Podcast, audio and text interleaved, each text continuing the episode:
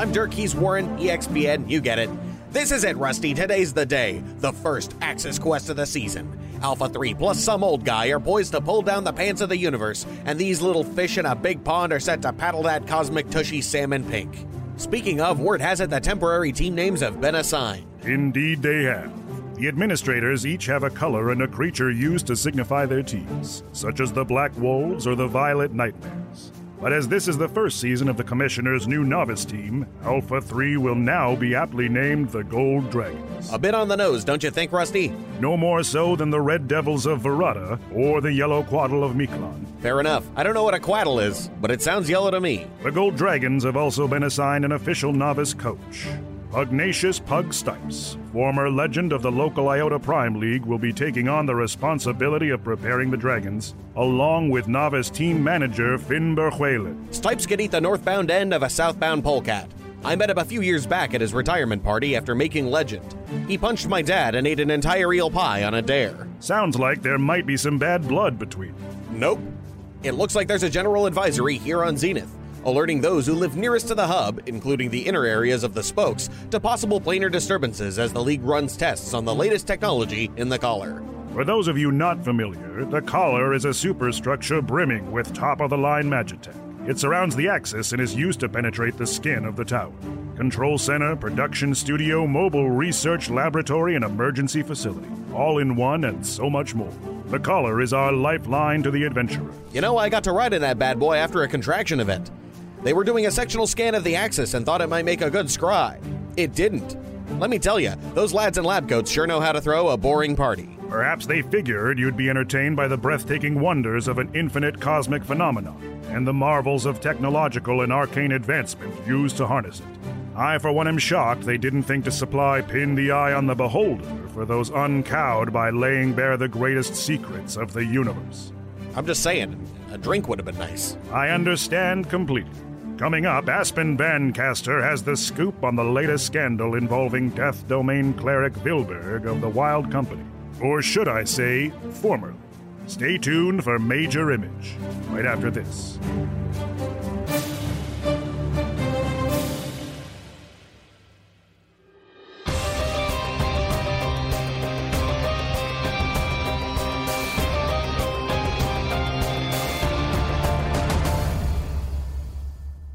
All of you have been given leave to return to your individual abodes. As soon as you depart the research and development area, you can feel that decontamination field as you pass through it again. And there's a certain awareness that you have become less clean. You've been informed, as soon as you return to your homes, that you have less than 24 hours to prepare before you are to meet your coach and your new team manager. Uh, how close are our living quarters to each other? Within ear and eyesight, but not super close. Same hotel rooms. Yeah. Perfect. Well, I have very little preparation to do since I can't seem to get my hands on any tasty books. If we have 24 hours, all I really need to do is just read up on my spell book. At some point, Hal puts his own clothes back on, stops just walking around in scrub pants. That's fair. And that takes you about 24 hours then? Look, looking like a hot male nurse, yeah. Gaspar is going to start a system check, just what what's working, what's not, do an update, but then realize he has to go get standard equipment again. So checking if his crossbow works is pointless. All of your personal effects are returned to your rooms, though you were never given back the adventuring gear that you were given for your last quest. You also find on each of your beds 150 gold, 100 from your original investment into your quest, and then another 50 as reward for your efforts. You will have to reinvest that first 100 again, simply because you have to rebuy your own equipment, but the 50 is yours to keep. Penny, still wearing her scrubs, is going to, as she's changing back into her own clothing, run her hands across it, seeing all the recent burn marks from the crucible, and just kind of comment, I'm really going to need some new clothes after this adventure. the day passes relatively uneventfully. None of you really are quite sure what to do. You're on Hub, but you don't know where you're allowed to go or what you're allowed to see. So instead, you just spend your time alone until things begin to open up for you. Uh, Iavos will take a brief moment of time to go and check in on Penny, who seems to have returned their spirits with a with a great deal of success. Just as a kind of a friendly, how are you feeling? You seem much brighter now. Oh, I'm I'm feeling a lot better. Um thank you again. Your your talk really helped me. And I see that there's uh, some garments that have been like damaged that have been laid out and inspected. And like, "Uh, may I? Um yes, by all means. Uh, he's just going to lay out the garment over his lap and take an old kind of rusty sewing needle off of his necklace and whisper a lullaby of his mother while he uses mending and just kind of runs the needle over it. Stitchings of magical runes kind of trace over it and mend some of the broken fabric. Beautiful. Penny will watch fascinated and wait for him to to kind of finish with his small prayer before uh, before continuing to just kind of chat. Excellent. You pass your time together or separate as you choose. Hal drinks at the Gimp Cats bar. Sex cut. Sex good. God damn. MVP? fine, fine. Hold on. The bar itself seems relatively empty, as it would be on a Tuesday. And the tabaxi that you met previously is not there.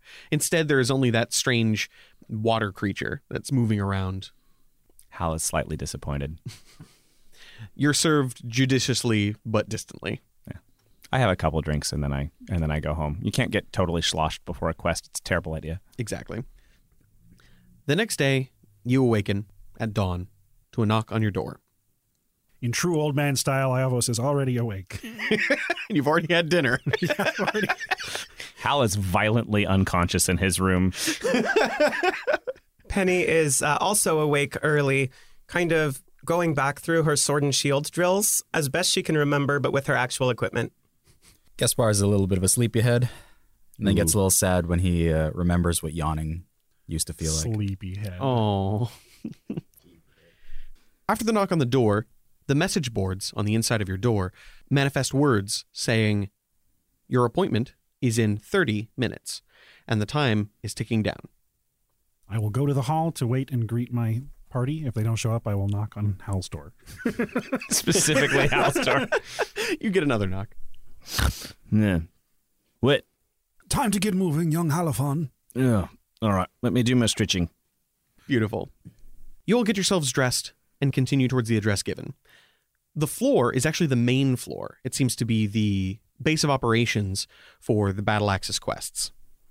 Upon arrival, what you find is people running about frantically. You see individuals in what look like the engineer's clothing, but with specialized collars that seem a little higher and with actual gold medallions or other kinds of dressings on them to signify them as different occupations. As soon as you exit your elevator, somebody comes running up to you. It looks like something approximating a halfling, but rather than being humanoid in features, they look almost like a lizard folk, though decidedly different from any lizard folk you're familiar with. Hello. You're the team, yes? You're the ones who are going to be starting soon? Yes. Yes? Okay. Yeah. Excellent. You don't have a team name. Typically, novice ranks get the same team names every single year. Um, you, however, have been given a special team name. Uh, you're going to be Gold Dragon. So remember Gold Dragon. It's not your permanent name. You'll get to pick another one later. Um, oh, okay. And you're going to be going to. Mm, come with me. Come with me. It's a stupid code name. What's wrong with Gold Dragon? It's just not very inventive. It doesn't have the same punch as pineapple corduroy. Exactly. Although personally, I like Leviathan more. As the strange creature makes his way down the hallway, he grabs somebody in passing. It looks like a Goliath, but a rather small, spindly one. He grabs him by the tunic and says, Hey, hey, is everything okay for Ochre Jelly? They're coming up next, right? Good. Okay, good, good, good, good. Everything's all right. Everything's all right. Keep, keep coming. Come on. Hal, Hal gives him an uncertain thumbs up, like, yeah? I'm sensing a degree of bedlam in these goings on. That same Goliath, as you continue to pass on, yells back, Oh, and uh, Pink Ogre's on deck. Pink Ogre's on deck.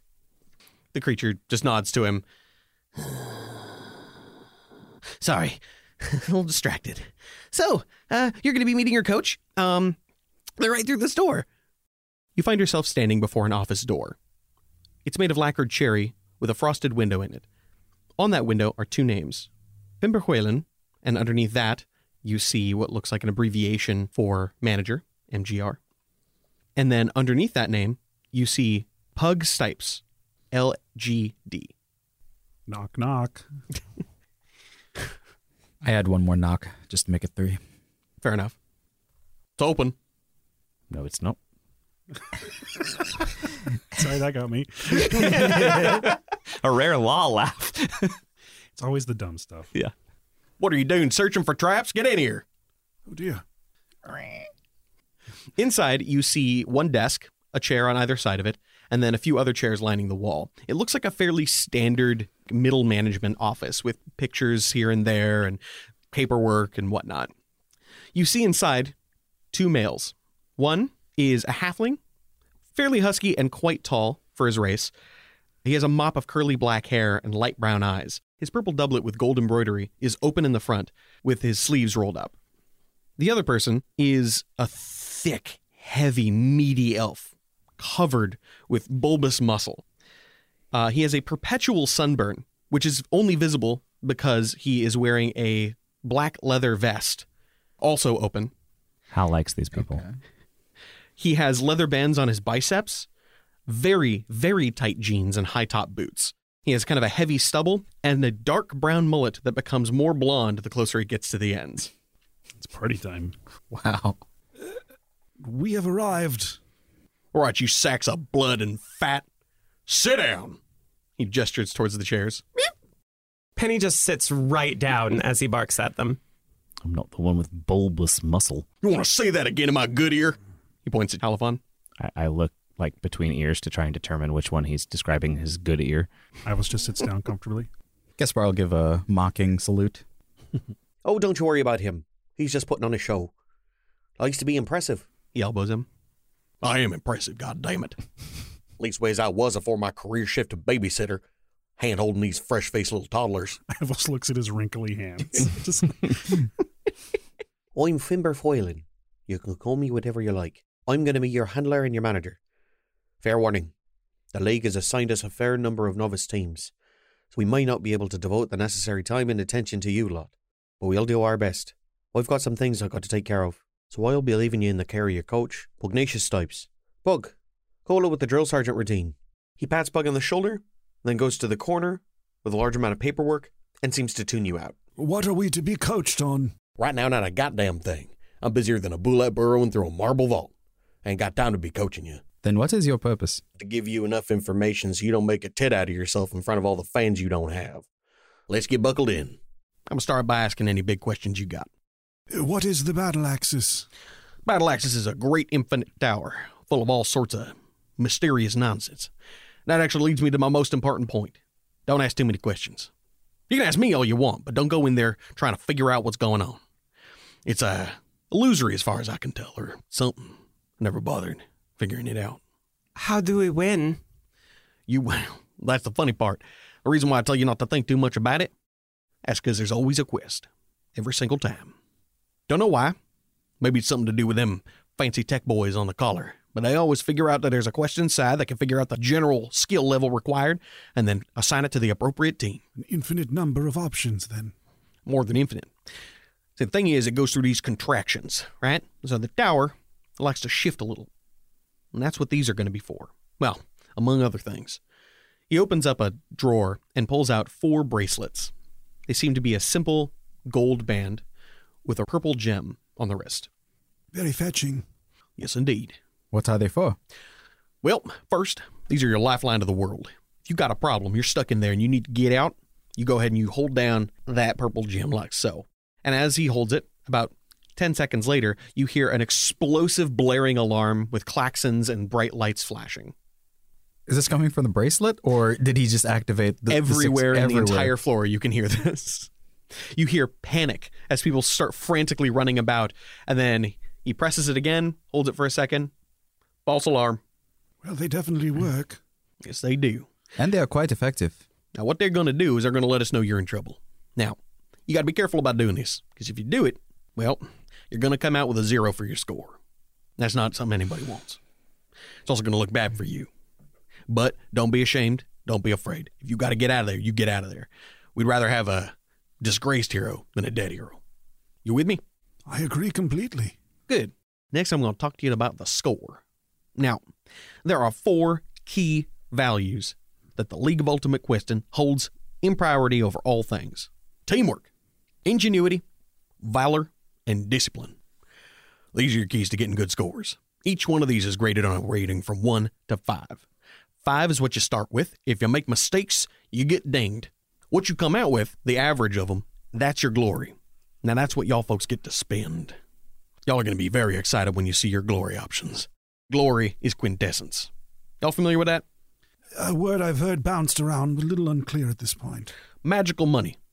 Magical money. Easiest way I can explain it, and believe me, there's a lot of complicated ways I can be explaining Quinn to you. That score dictates your Quinn, and that's what you can spend. Now you can spend it on all sorts of stuff. You can spend it on on action economy. You can spend it on uh, extra spell casting, even bringing your friends back to life if you need to. Valuable. Especially here. Now I'm going to tell you, if you die in that axis, you need to get your body over here. If your friend's down, you bring us some remains. We don't got those. You don't got a friend.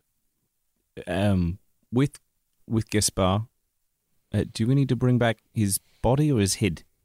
Technically, you can bring back any part of his actual body. The head won't do a goddamn thing, based on what I understand.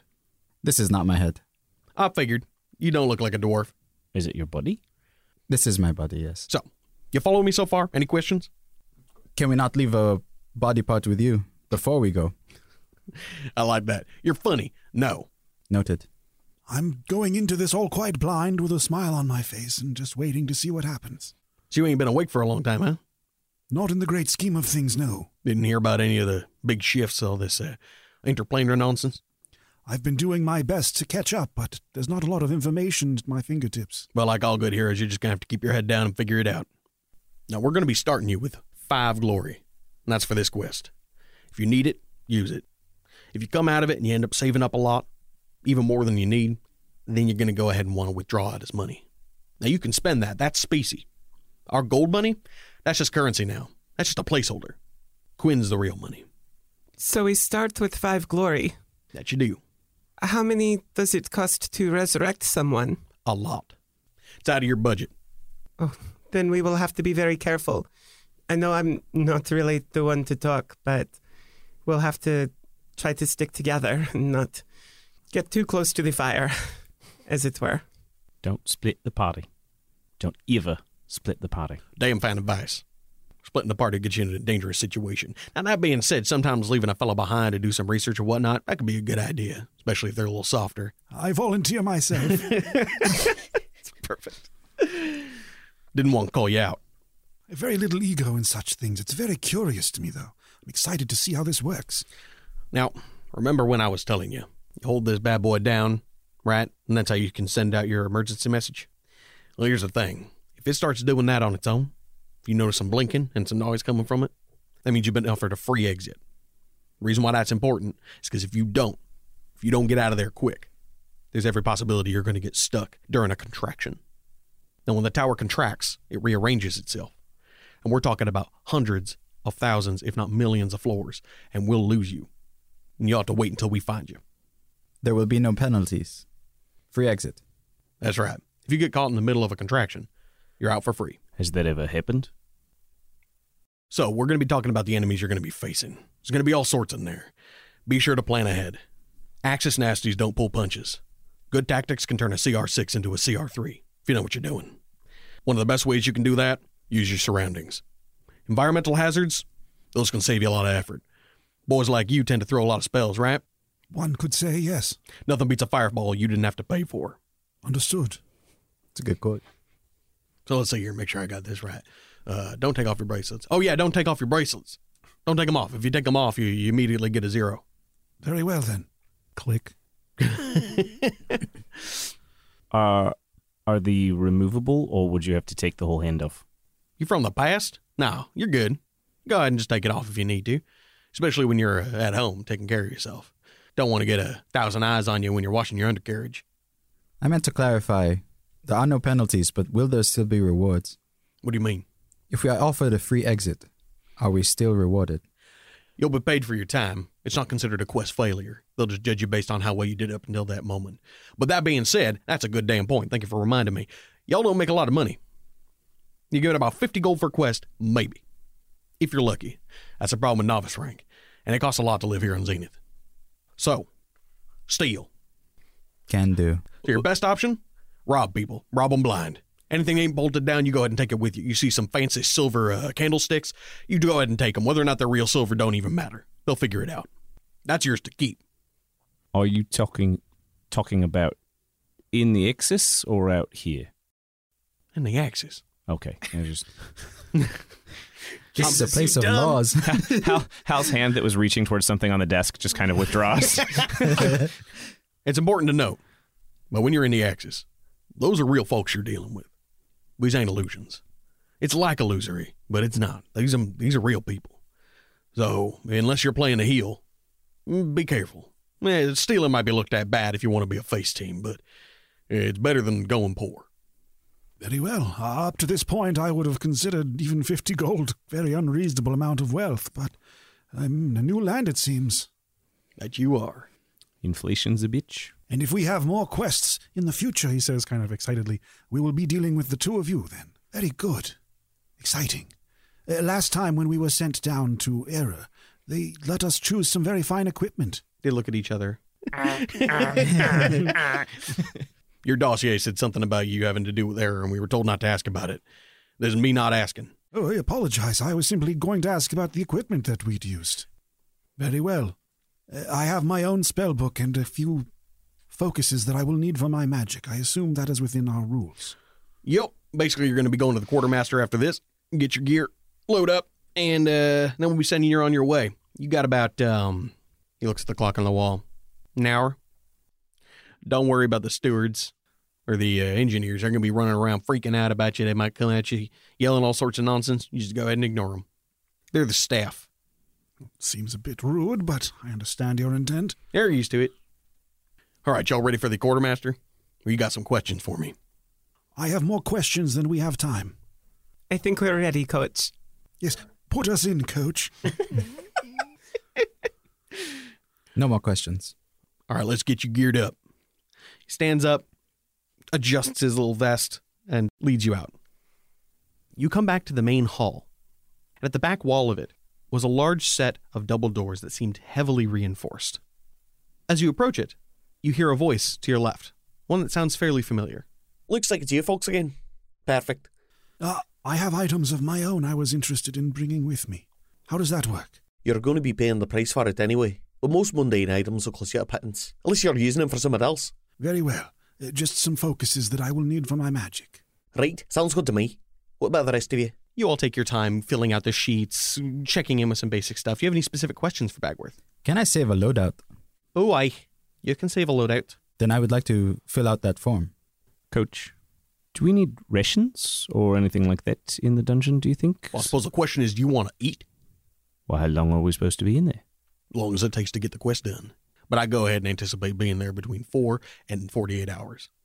But that also depends on what kind of quest you're doing. The readout, from what I can gather, is that the place is predominantly organic in construction and uh, seems to have, um, looks like a CR 3 to 4. They gave you information on our quest. Not much. Just enough to go on. If the walls are organic, can we eat them? Can you eat a tree? If you're determined enough. Y'all got a lot of questions I can't answer. The whole point of the battle axis is that you don't know exactly what you're walking into.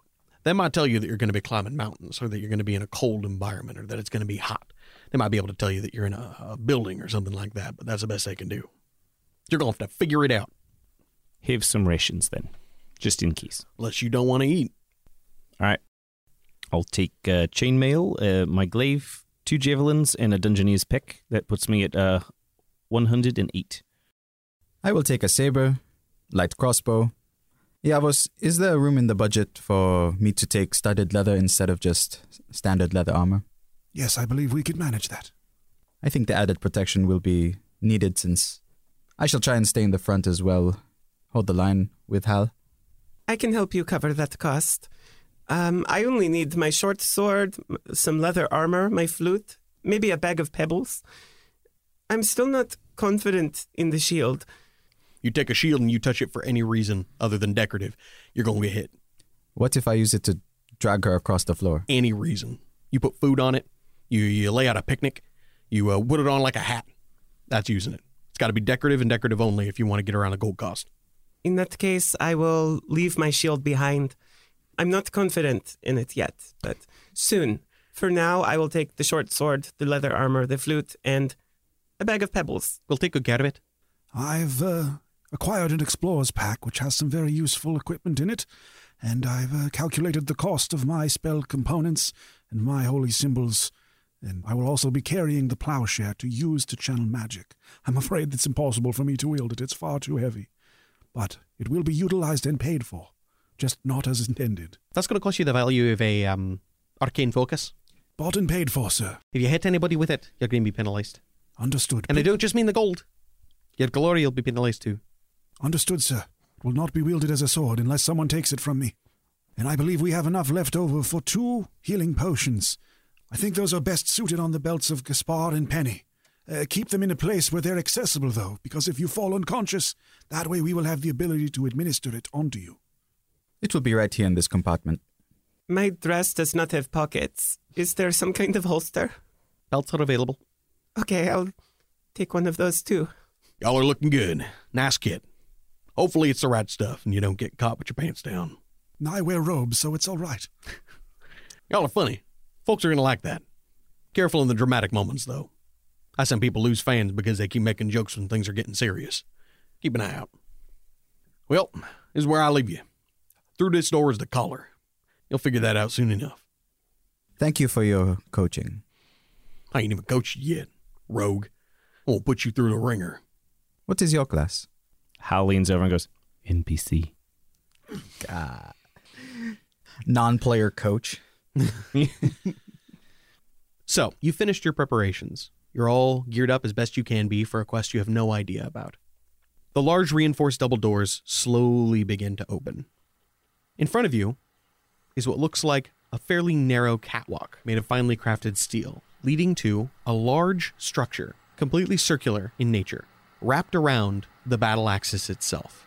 Even at this distance, so close you could almost touch it, the battle axis is impossible to determine. The skin of it is difficult to look at.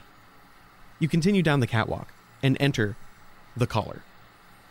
Inside is what appears to be almost a science station uh, control consoles, magical arcane devices, and all manner of strange people wandering about. None of them are dressed in league colors, but all of them take notice as you enter. A man walks forward. He is unusually tall. You would place him somewhere in the neighborhood of seven foot six.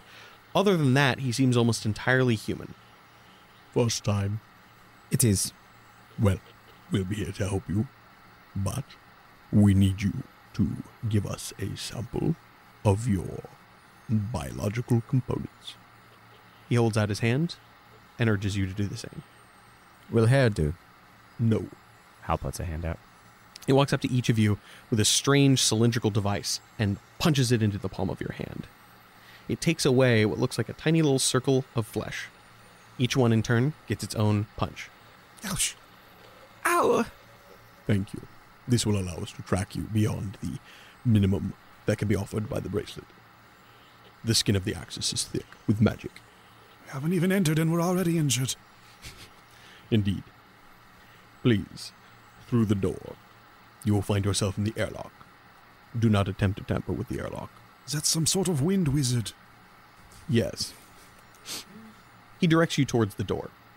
It seems to be made of some kind of glass, but when it opens, you realize the glass is extraordinarily thick, upwards of five inches. Mystery lies beyond. I suppose we should all rally and courage up. Is this the time where we need to do an inspirational speech? I don't have that feat yet. You all walk into the airlock. As soon as you do, the glass closes behind you and then completely seals. No seam, no sign that it was ever a door at all. Opposite you, another glass door opens up, and there you stand before the battle axis. The skin of it, at first, looks no different than the wood of a tree, rippling, almost alive. The color is unlike anything you could describe, like a mix of all colors and none, almost black to the eye, and your eyes seem to slide off of it, as though it's not even there. The collar suddenly jumps to life and begins shifting upward. As it does, all you can see is the axis in front of you. After some time, The collar comes to a stop, and you hear more mechanical sounds. Then a rising, magical hum that grows and grows, almost deafening, until finally a piercing chime rings out. As it does, a small slit appears in the skin of the axis in front of you. And then, like cloth, parts open. Inside is a tunnel of absolute blackness. Iavos puts a hand on the lantern that he carries on his belt. I don't think this will do anything, but it is a comfort. I don't need the light, but I think we we know what our formation is, do we not? Hal, you're first. Let's do it. Can I see into the darkness, or is it magical? Absolute blackness. Absolute blackness. Okay. Whatever the formation, might I suggest that we take each other hand in hand until we leave the darkness? Sure thing. I can lay on hands someone. No need for such resource use. I just mean hold my hand. I'm scared. I think that's a wonderful idea.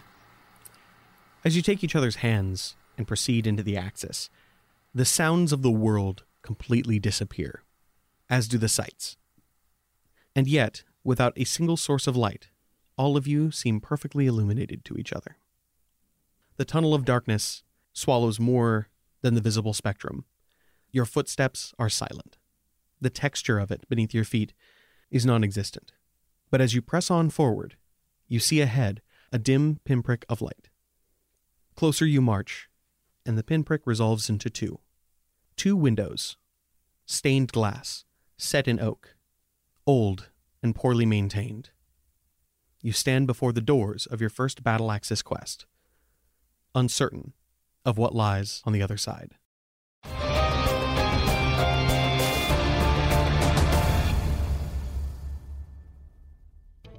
Killer Cleric can't keep clean. Birdman brings in new buddy. Get your glory and gossip right here on Major Image. Welcome back to Major Image. I'm Aspen Vancaster, your source for what's hot and what's not in the cutting edge world of Magitech and adventuring style. Our top story tonight is The Wild Company too wild to play by the rules? Last season, the Stardust Reavers suffered a TPK on an Axis quest at the hands of the Gore Thresher. Unable or unwilling to recover the remains for resurrection, Garrick Falmore, representative of the Aethernauts Guild, shocked fans when they passed up their established hero team, the Transient Exiles, opting instead to fill the roster of their new champion team, the Wild Company, with ringers and local candidates. A move that gave hope to many still struggling to make a living on the ring. So desperate can life on the outskirts of Zenith be that some might even be tempted to cheat to get an edge. Vilberg, Death Cleric to the Wild Company and former hero member of the Sacred Dead, has popped hot for performance enhancing magic and banned alchemical agents. After a stunning show during the physical exams, it seemed Vilberg was a no brainer, at least according to the guild president Falmore. But the stats can lie. After an anonymous tip, the commissioner ordered a thorough physical examination in search of the Death Cleric's private residence. After detox and re-evaluating, Vilberg has been reclassified to a level 5 and dumped back down to hero rank. Needless to say, this one orc may be too wild for the Wild Company, and he'll think twice before juicing in the future. In other news, Raptor's Lament has picked up Garn Goraberg, Oath of Ancients Paladin, to round out the specialist heavy team. Kirian Moro and Sova Stala, dual rangers of the Lament, have worked with Creed Orpheus Cockerill, party rogue, to develop tight strategies and balance their lack of frontliners. Will Goraberg soar high, or will these Raptors become the hunted? We'll have to wait and see. Next up, the glory buys have dropped, and they are hot. The familiar arsenal is all here extra moves, reactions, bonus actions, etc. But the big change is the splitting of weapon attack and non standard action. Last season saw widespread exploitation of the extra action spend, and the Commission took notice. Without three glory multi attacks combined with action surges, fighters, who were the dominant choice for team comps, have seen a notable stock drop. Whether this will affect fighter builds in the long run is hard to say, but for now, the frontliner community is not happy. Casters, on the other hand, are thrilled. The single spell limit has been present since the Founders League, and seeing the brawlers and dex build attack spammers get brought down a peg feels like the scales are becoming balanced. On top of that, casters are rejoicing at a new item on the menu a 3 glory spend to lift the cantrip limitation after a bonus action spell. This is big news for the magical community, finally bringing some much needed speed to the magic of combat. This has been Major Image with Aspen Van Caster. Stay tuned for the experience after these words from our sponsors.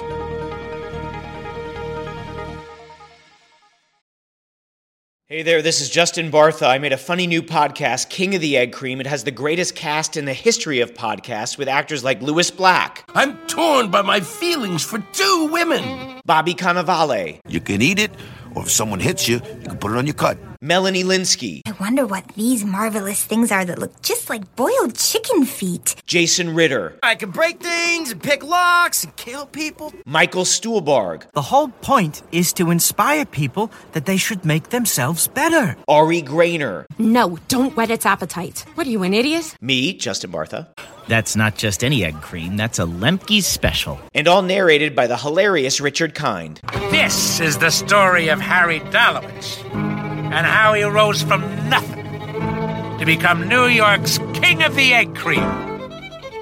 So if you like funny true stories, come listen to King of the Egg Cream, available wherever you get your podcasts. Who's the gal who knows what's cool? Who's the fashion icon you can take home and dress up however you want? Who's the ruthless warlord who sees all foes brought to their knees before her? It's Barbsy. New Bloodlust Barbsy comes with five different weapon accessories, three types of armor, and loads of jewelry made from the bones and treasures of her victims. New Bloodlust Barbsy has real blood splatter you can add and remove with hot and cold water. Get Bloodlust Barbsy's new Dream War Lodge with two floors, lookout towers, reinforced defensive walls, and siege countermeasures. Now with the new Barbsy Deluxe Dream Chariot, pulled by her lovable dire lions Painbow and Claudia. Need combat buffs? Don't forget Kenneth the Minstrel. He doesn't get into fights, but his bardic inspiration helps Barbsy cut down her enemies like wheat in the field. A field of death. When it comes to fashion and murder, Barbsy always slays. It's Barbsy. Hey, all you cuties. Law here to do a little mid roll chin wagging. This past year has been a big one for Slapdash, with the finale of Season 1 and the start of Season 2, and a regular uptick in listeners along the way. We just want to thank all the fans who've been with us for a long time, and welcome all the new ones who are just joining the LUQ family. The show just wouldn't be fun without the fans, and the production just wouldn't be possible without the patrons. Our legendary Patreon teams are the Titans Rise, the Forgotten Legacy, the Ceaseless Horde, and this week's featured team, the Twilight Concord, with Eerie Lunar Rose, Maisie, Eshwin, and Christopher Mashburn. If you'd like to join a legendary team or become a member of the Battle Axis and have your character mentioned during a show, visit theluq.com to find links to our Patreon, where you can get more info about the amazing rewards all of our different tiers have to offer. You can also find links to our Twitch channel where we stream games all week. Zach has been streaming almost every day, so there's plenty of content to watch. Every Monday, we premiere new episodes of LUQ, and every Tuesday, me and Zach play our cooperative Pokemon Soul Link Nuzlocke. I'll be out this coming Tuesday, which is tomorrow for you day of listeners, but we'll be back at it the following week. If you have anything you'd like to send to Slapdash, and just a reminder, we are looking for some one foot by one foot wall hanging art to decorate our studio between the sound panels. Our P.O. Box is 230091, Tigard, Oregon 97281. No homemade food, please. Follow us on social media, tell your friends, and leave a review if you can if you want to see us keep growing. We know we'd love to keep making LUQ for years to come. And join the Discord. I'm serious. These are the nicest nerds in the world, and both cast and creators are very active chatting with the fans and family. But that's enough out of me. Let's get you back to the battle axis.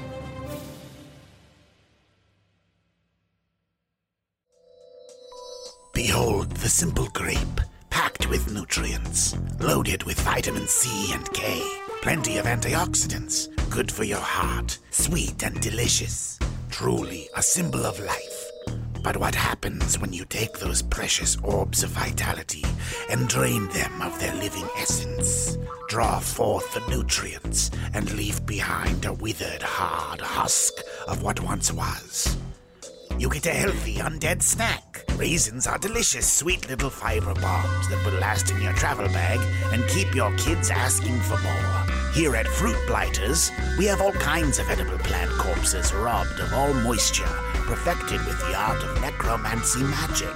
Dried mango, banana chips, dehydrated cherries, dead lifeless pieces of nature revitalized for your consumption. Fruit Blighters, we are raising the dead.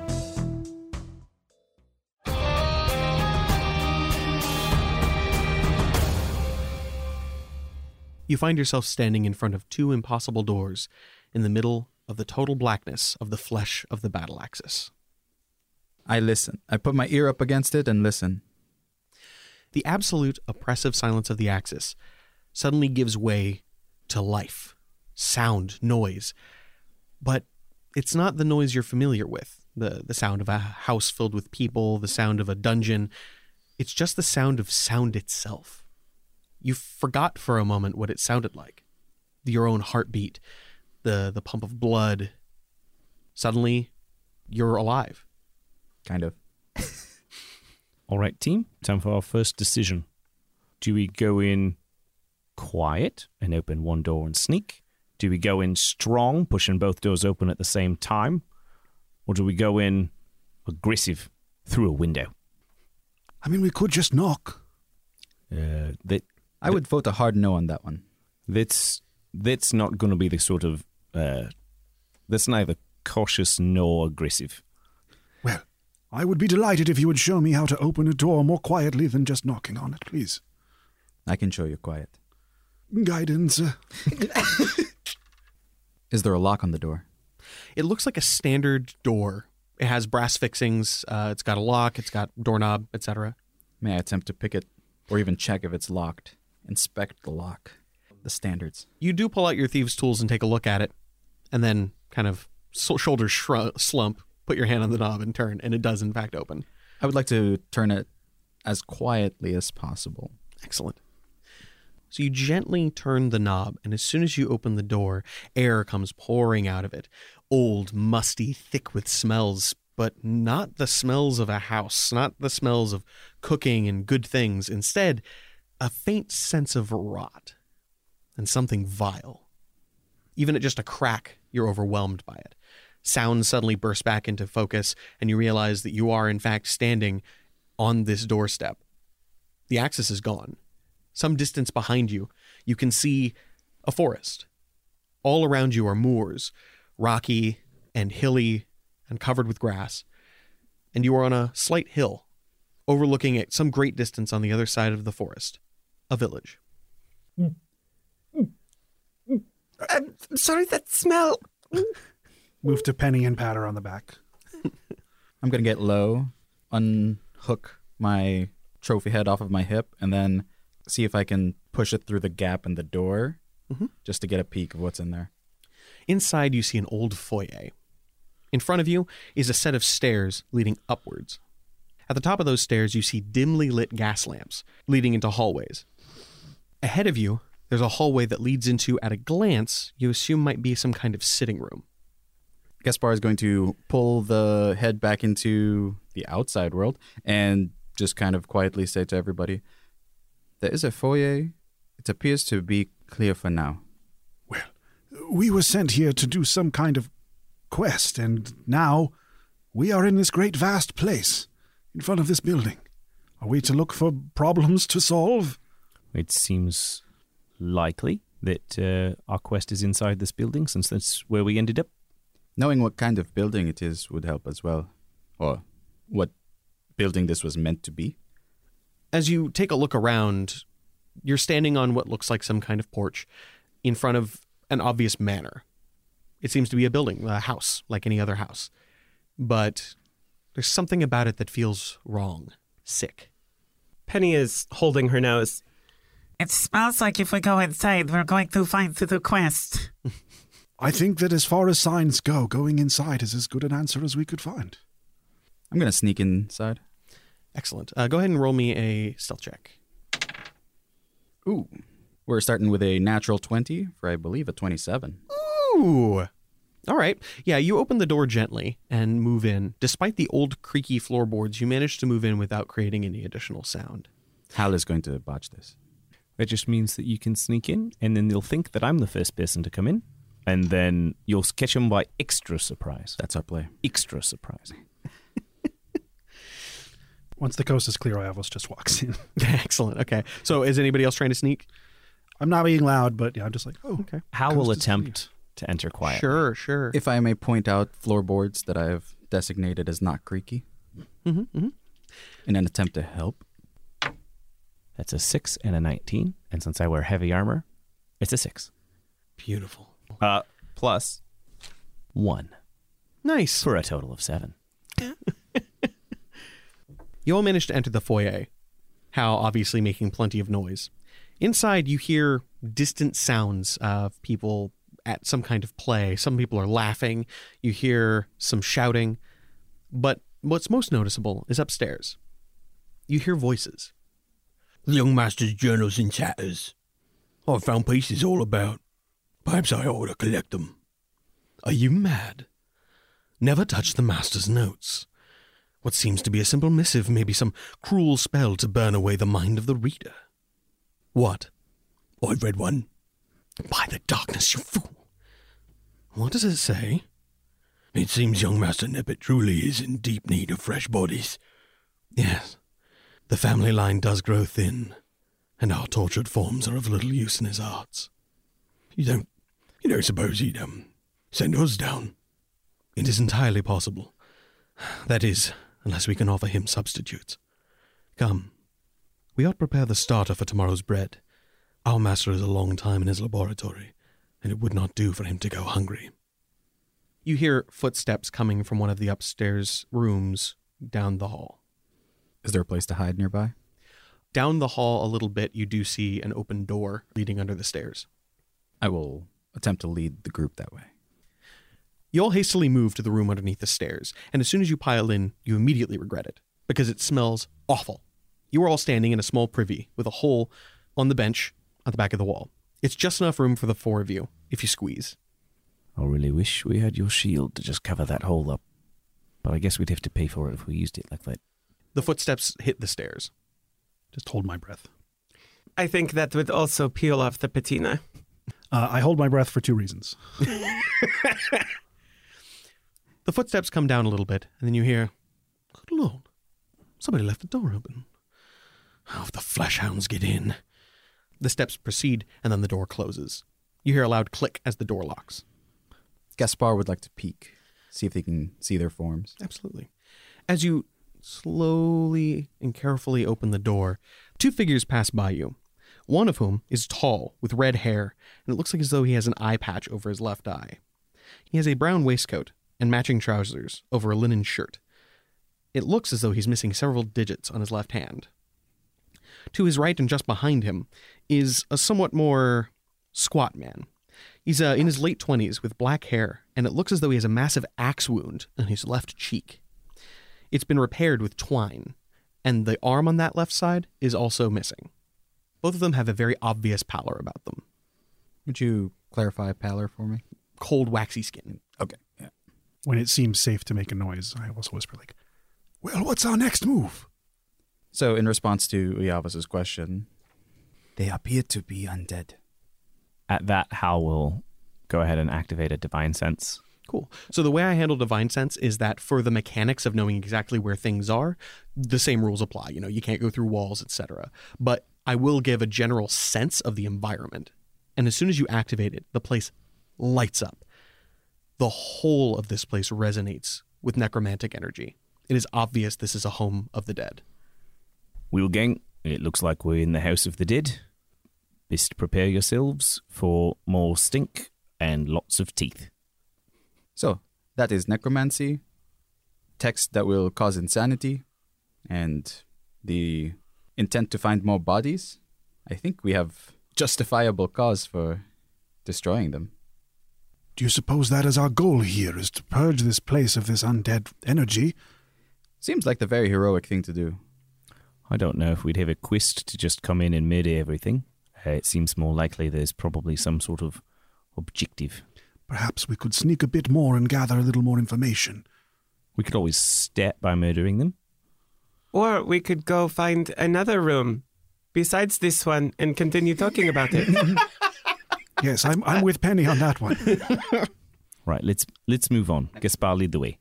So, as you exit, you know that the two went to the left. The only way to go now is back outside or up the stairs. Or pursue those two men. The sounds of the play, the laughter, and all that, was that coming from upstairs? No. In fact, upstairs seems absolutely silent. Then upstairs it is. I concur. You make your way towards the stair, I want everybody to give me a generalized stealth check. I was going to say I'm going to lay a hand on Hal's back, give him a guidance because he has proven to be slightly noisier than the rest of us. I'd also like to use bardic inspiration on Hal.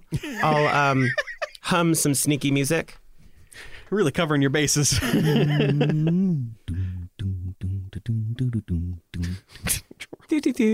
Shh, we can't do too much or they'll flag us for copyright. uh, was it D6 for inspiration? Yes. I'm going to save it. Yeah, feel free.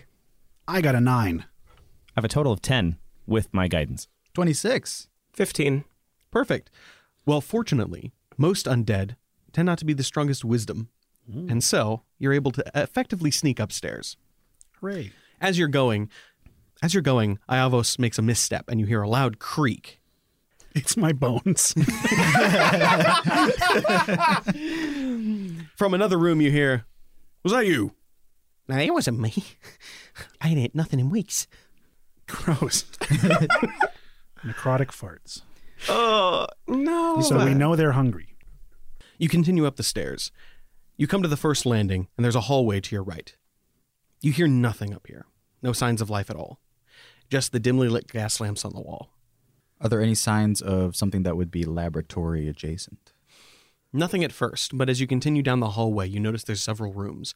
On the right hand side, after you turn, is what looks like maybe two bedrooms. And on the left hand, you see something labeled as the library with a double door. The library it is. Yeah, so Avos is slowly Yeah. drifting towards the library already. Let's let's go get you a good book. Are the doors closed? Yes, they're all closed. All right. As we pass the bedrooms, Hal's going to just quietly test the knobs to see if they're locked or unlocked, but not actually open them. Uh, as you turn them, you notice that they are definitely unlocked. Okay. Presumably, these people don't have too much to worry about. I mean, that seems fair. Uh, since we're in a strange and mysterious, creepy place, Iavos is very keen on things that kind of stand out or mysteries. So he's just going to kind of keep his eyes open for any like weird things on the walls or things that might stand out as a curiosity. As Iavos is sneaking up towards the library, Hal's going to kind of look at the group and look at the door and look at the group and look at the door. And I'm just going to kind of walk up and quietly, I'm going to do my best Gaspar imitation and quietly open the door and Scooby Doo lean into the room. I will use your previous stealth check, and you actually do manage to get a good look. The first door is what looks like a small bedroom, and the second one is a much larger bedroom with a door on the far wall. You're not sure what that's for. Does it go in the same direction as the library or somewhere else? The library's on the left side of the hallway, these two are on the right side. Oh, okay. As you enter the library, the foulness of the house suddenly subsides and is replaced instead with two very potent odors one, wood fire, and two, books. And you can see why. Dozens of bookshelves line the walls, standing up to 10 feet high, the full height of the ceiling, with ladders all about. On your right side, you see a bearskin rug in front of a fireplace with two chairs in front of it. On the left side, you see a desk with a large amount of notes and other information piled up. All around, you can find a few pieces of paper strewn. On the back wall behind the desk, you see a shelf that contains five jars, all of them empty. Hmm. Well, Iavos has been very, always very keen on finding hidden notes and things like that. So the sights of pieces of paper are kind of exciting to him. Gaspar will stay by the door and be the lookout. Excellent. Hal was going to check out the bearskin rug. Okay, cool. The bearskin rug is actually a very fine piece of hideworking. I guess we'll uh, we'll be taking that. We were told to steal things, and this is a very nice bearskin. I start rolling it up. Start with the heaviest things, I suppose. Uh, the first note you find is this I awoke two days past, my head splitting, as after a night of indulgence to which I am most not acquainted. Yet it was not to my bedchamber in which I found myself. This place is strange. Amid a misty moor, this decrepit estate stands sentry, surrounded on all sides by an impenetrable weald. No servants, groundkeeper, nor even master to speak of. But what is most strange is the unmistakable familiarity I feel within the walls, aided by the portraiture of its halls. It is me, of course, or at least some distant relative. I shall forego any courtesies as I suspect the master of the house shall not be attending me any time soon. I must determine where I am. How very strange. Penny is going to go examine the empty jars. Excellent. When you find them, you realize they're not entirely as empty as you originally thought. The first one on the far left has what looks like a, well, at your first guess, blood at the bottom, dried up and old. To the right of that is a jar with some kind of powder, white. To the right of that is uh, weird residue on the bottom, almost oily. To the right of that is uh, dirt around the rim and around the jar itself. And on the farthest right, nothing at all. Somebody had quite the party. I found another piece of parchment, more writing on it. Let me get my lantern really quick. Obviously, this man was a doctor. It reads as thus Sign, proof positive of the master of the house. After gaining access to the master bedroom by means most unsavory, I discovered a dumbwaiter. Within, a letter. He calls himself my great uncle. The resemblance being uncanny as it is, I am inclined to believe him. He resides in the cellar due to a disfigurement and affliction of the lung. He claims this place cannot be abandoned without his help. I am inclined to agree. After a miserable foray into the Weald, I found myself emerging to see the manor again. If he has some secret to be free of these walls, comforting though they be, I would have it. Since these pieces of parchment look like they're ripped from some sort of greater tome or collective, Mm. Iavos is going to take out his sewing needle and he's going to start to incant the magic that mends things, but he wants to kind of go in reverse and sort of pull himself towards the missing pieces. Interesting. Like a divining rod. Like following a thread attached to the needle to where it wants to mend. I like that. So you run the needle through the bottom of the first page and then let it hang for a moment, at which point you see the needle move ever so slightly towards the next page that you had found. After Hmm. sewing that one on, it then begins to point in the direction of the next. And you begin to collect these pages. Iavos is collecting a stack of these ripped journal pieces. Cool. There you all stand in this library as Iavos begins hunting for paper, most of which you find is either empty or containing no meaningful information. And you begin to hear an odd sound, a grinding sound, almost slithering, coming from downstairs. Everybody roll me a perception. Oh boy. A skill I have more than plus zero in. Uh, 21. Four. 17. 10. All right. You two, Gaspar and Iavos, can feel a breeze coming from underneath the shelf that contains the jars. Hmm. Did you find anything with those jars, dear Penny? They are not quite as empty as they seem. There's blood, um, dirt, other fluids. Also, a, what would feel like a secret passage, perhaps.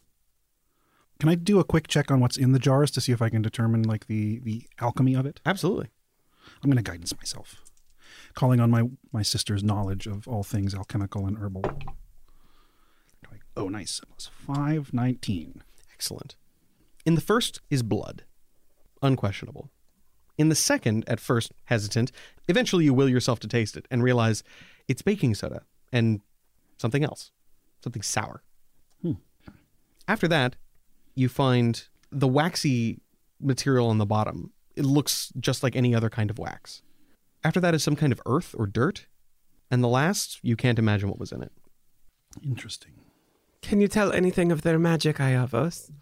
If I enact a detect magic ritual, do these give anything off? Or are they simply just components? You going to take the time to do it? Yeah, it takes what? Uh, is it 10, 10 minutes, or one minute? 10 minutes. Seems like a long time. Yes. uh, so instead, I will not, as there are people moving about and we're in a very scary place. So I will just explain what is in each of them. Cool. Gaspar, can you find any kind of latch to the secret door? Perhaps this is some kind of uh, clue as to what's on the other side. I will see if there's a breach. Investigate. Ooh, uh, I have a plus four. 10. Excellent. You can find no immediate latch or hinge or any other kind of evidence of a mechanism. Perhaps if you move those jars? That doesn't seem to be anything at the moment. Yes, it is quite a mystery. Perhaps some kind of puzzle. Sorry, I'm quite fond of things like mysteries and puzzles. My mind races with potential. From downstairs, you hear one of the men from earlier saying, I'm going up. I'm going to find him. I'm going to put together his journal.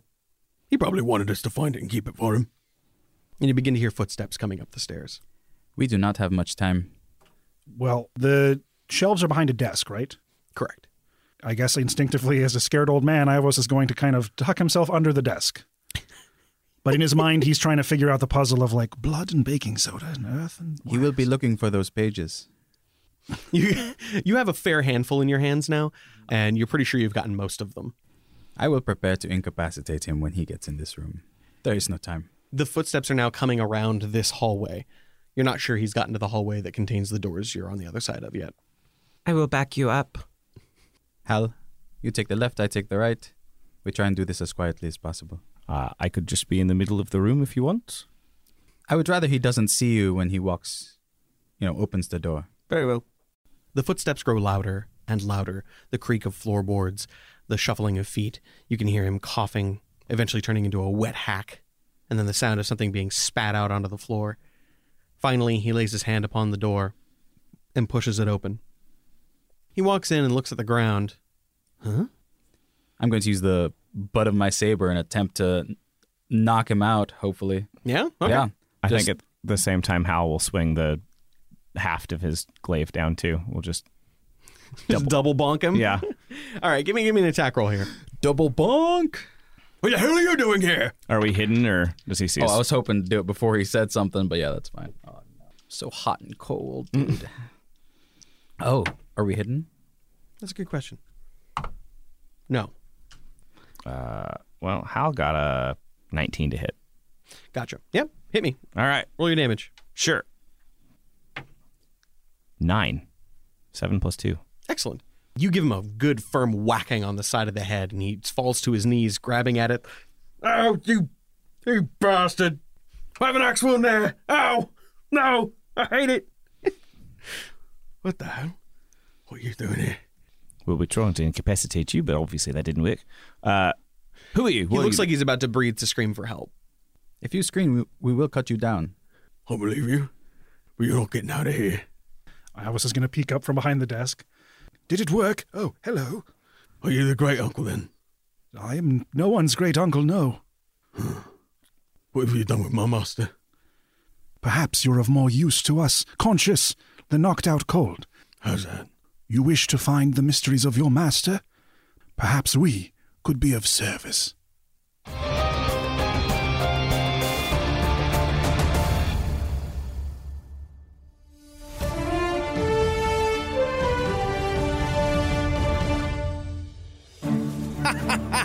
Every season, and it never gets old. I'm surprised the novices don't see it coming, like a flock of tiny birds slapping headfirst into a freshly washed dimensional window pane. Payne is right. It's a time honored tradition to tell the first novice team nothing of their quest, leaving them blind to the coming threat.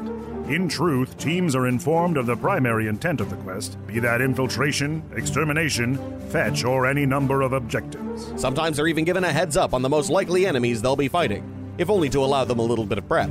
After all, the Axis is a self sustaining tower of Cuckoo Banana's weirdness, like your uncle's hunting lodge when the clock strikes midnight and he puts party hats on the animals because he wants them to join the festivities.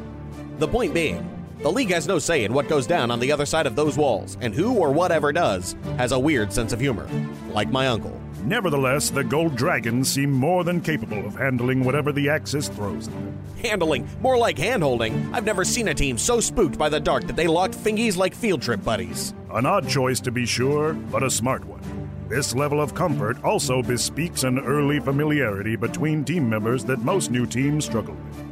I suspect the Gold Dragons will benefit heavily from the extra experience they gained fighting together in the Crucible, as well as a natural camaraderie that seems to be blossoming between its members. Well, when there's a league sponsored kissing contest, I'll be sure to put my money on the Cuddle Dragons. I will say this quest is a creepy one. With Stiffies shuffling about and the team cleric just shy of channel divinity, I'd say they're coming at this one with disadvantage. Speaking of wagers, sweating that Quinn yet, Rust? I stand by my bet, and the show is just getting started.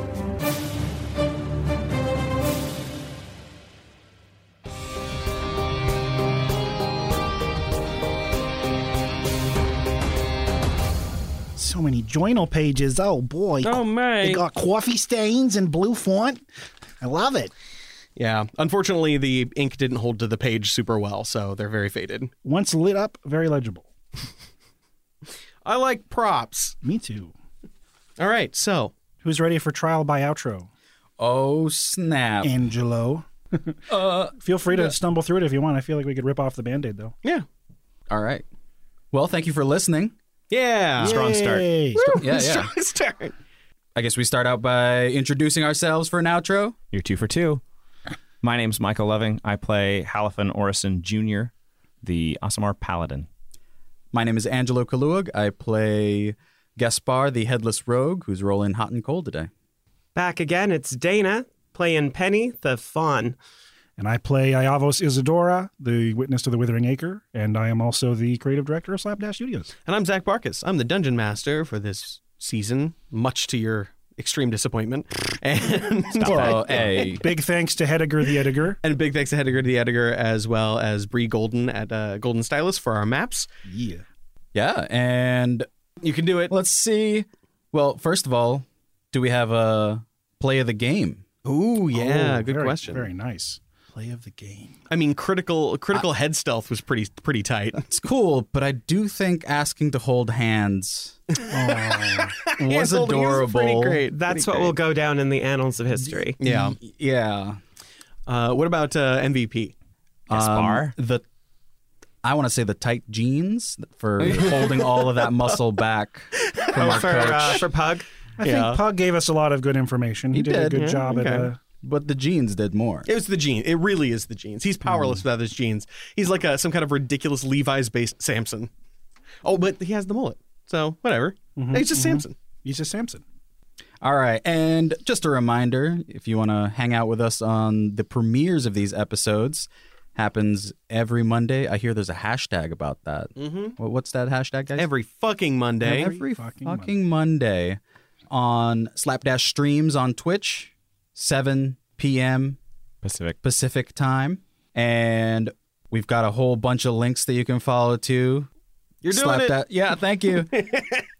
The LUQ.com. the is the easiest. LUQ.com. This is not the most awkward outro I've ever sat No, through. Okay. Trust no, me. no. You're way below that bar. Above? Yeah. What?